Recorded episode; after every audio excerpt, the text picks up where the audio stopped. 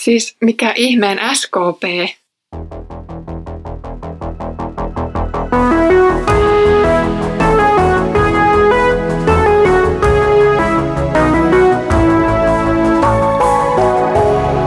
Kirjoitusten pauloissa. Lämpimästi tervetuloa mukaan Kirjoitusten pauloissa podcastiin. Olen nimeltäni Iida ja luen kanssasi Pietarin kirjeitä. Viime kerralla puhuimme paimenien asemasta ja tehtävästä seurakunnassa. Tänään puhutaan jälleen koko kristittyjen laumalle. Luen nyt ensimmäisen Pietarin kirjeen luvusta viisi. Nöyrtykää siis Jumalan väkevän käden alle, niin hän ajan tullen korottaa teidät. Heittäkää kaikki murheenne hänen kannettavakseen, sillä hän pitää teistä huolen. Pitäkää mielenne valppaana ja valvokaa. Teidän vastustajanne saatana kulkee ympäriinsä kuin ärjivä leijona ja etsii, kenet voisi niellä. Vastustakaa häntä uskossa lujina. Tiedättehän, että veljenne kaikkialla maailmassa joutuvat kokemaan samat kärsimykset. Kaiken armon Jumala on Kristuksessa Jeesuksessa kutsunut teidät iankaikkiseen kirkkauteensa.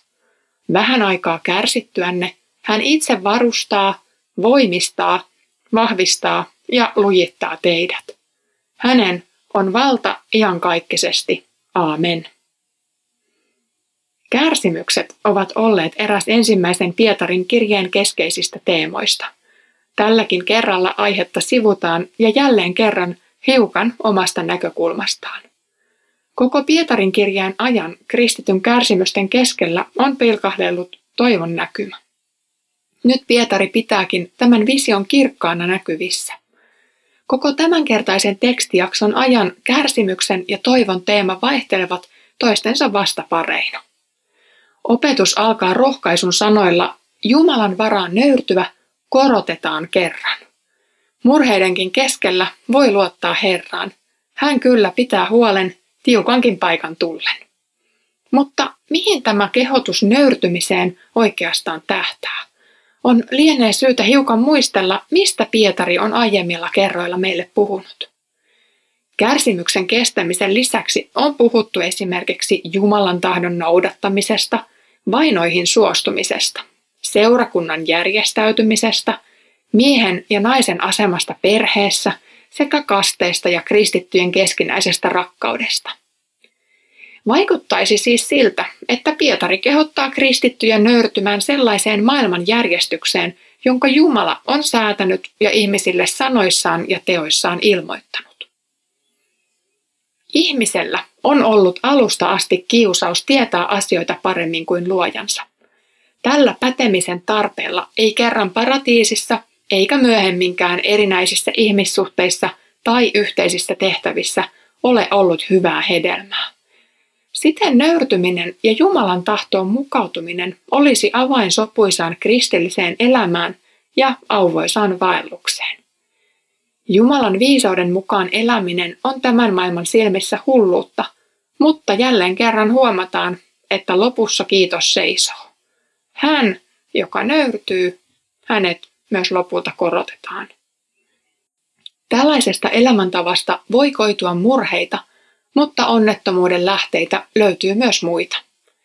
Aiemmin on nähty, että kristityn elämä aiheuttaa kitkaa yhteiselossa ei-uskovien kanssa.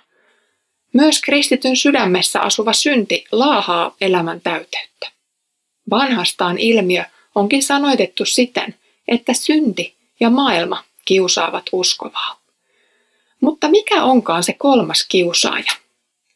Pietarille sekin on tuttua tutumpi ja hän varoittelee uskovia nyt vastustajasta, saatanasta.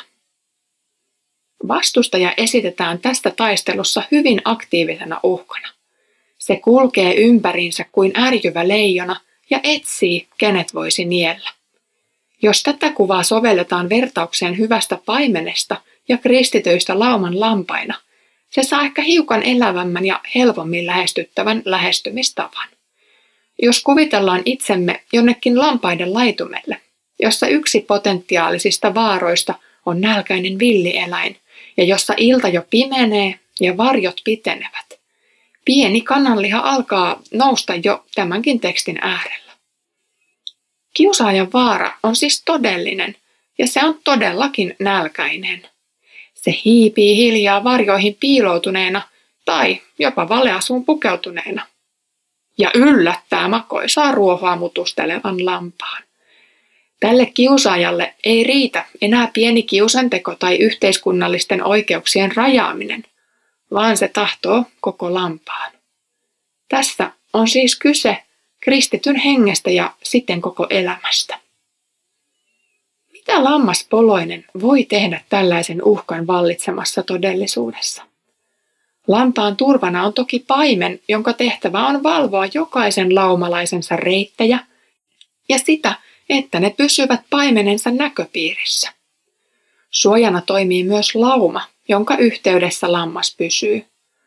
Lampaan vietti vie sitä kaiketi luonnostaan ruoan ja intuition perässä, mutta kristitty on kuitenkin enemmän kuin eläin.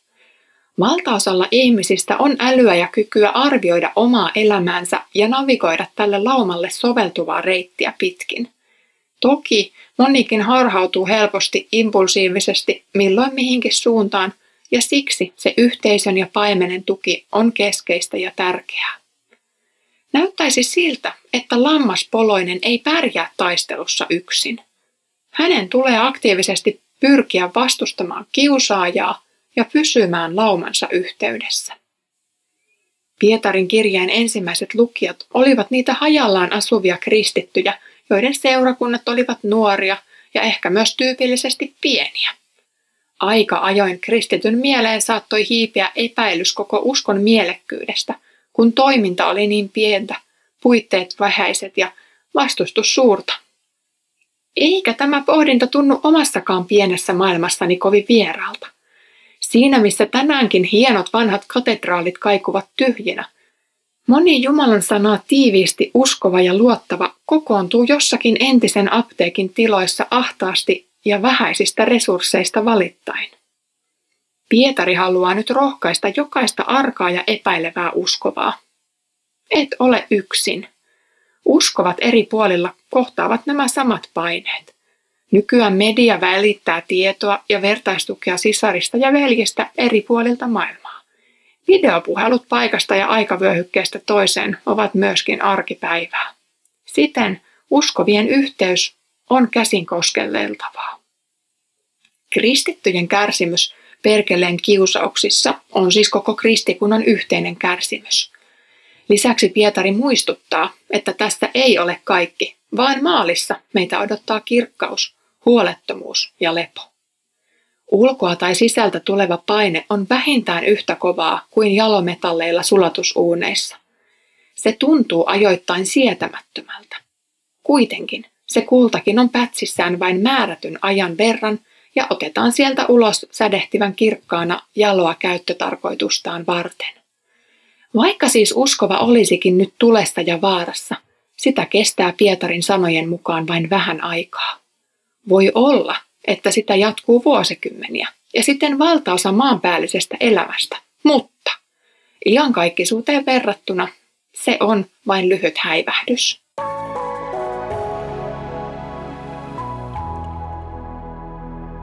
Kristityn kutsumus ei siis ole saavuttaa tässä ajassa onnea, menestystä, rikkautta ja terveyttä. Jeesus on kyllä ristillä voittanut kaiken pahan vallan, mutta kristityn saama vapaus on luonteeltaan erilaista.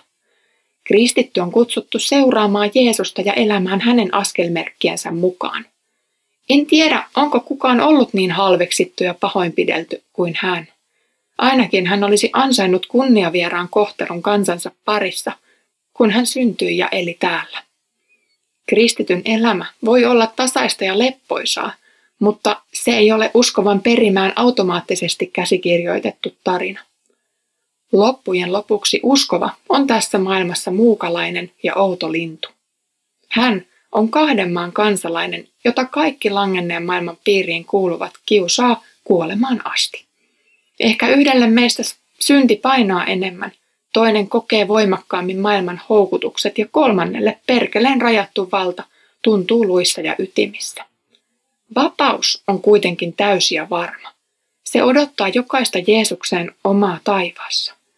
Silloin kun tämän ajan maisemat masentavat, katse pitää nostaa ylös ja sinne on lupa nostaa myös vierellä kulkevan näköpiiri. Kiitos, kun olit mukana tämän päivän kirjoitusten pauloissa podcastin jaksossa. Kiusaukset ja kärsimykset ovat valitettava osa elämää ja myöskin hyvin monenkirjavia. Ensimmäinen Pietarin kirje tulee päätökseen jo seuraavassa jaksossamme. Tämän jälkeen alamme tässä podcastissa lukemaan Pietarin toista kirjettä kristityille. Nyt rukoilemme Herramme Jeesuksen Kristuksen armo, Isän Jumalan rakkaus ja Pyhän Hengen osallisuus olkoon meidän kaikkien kanssa.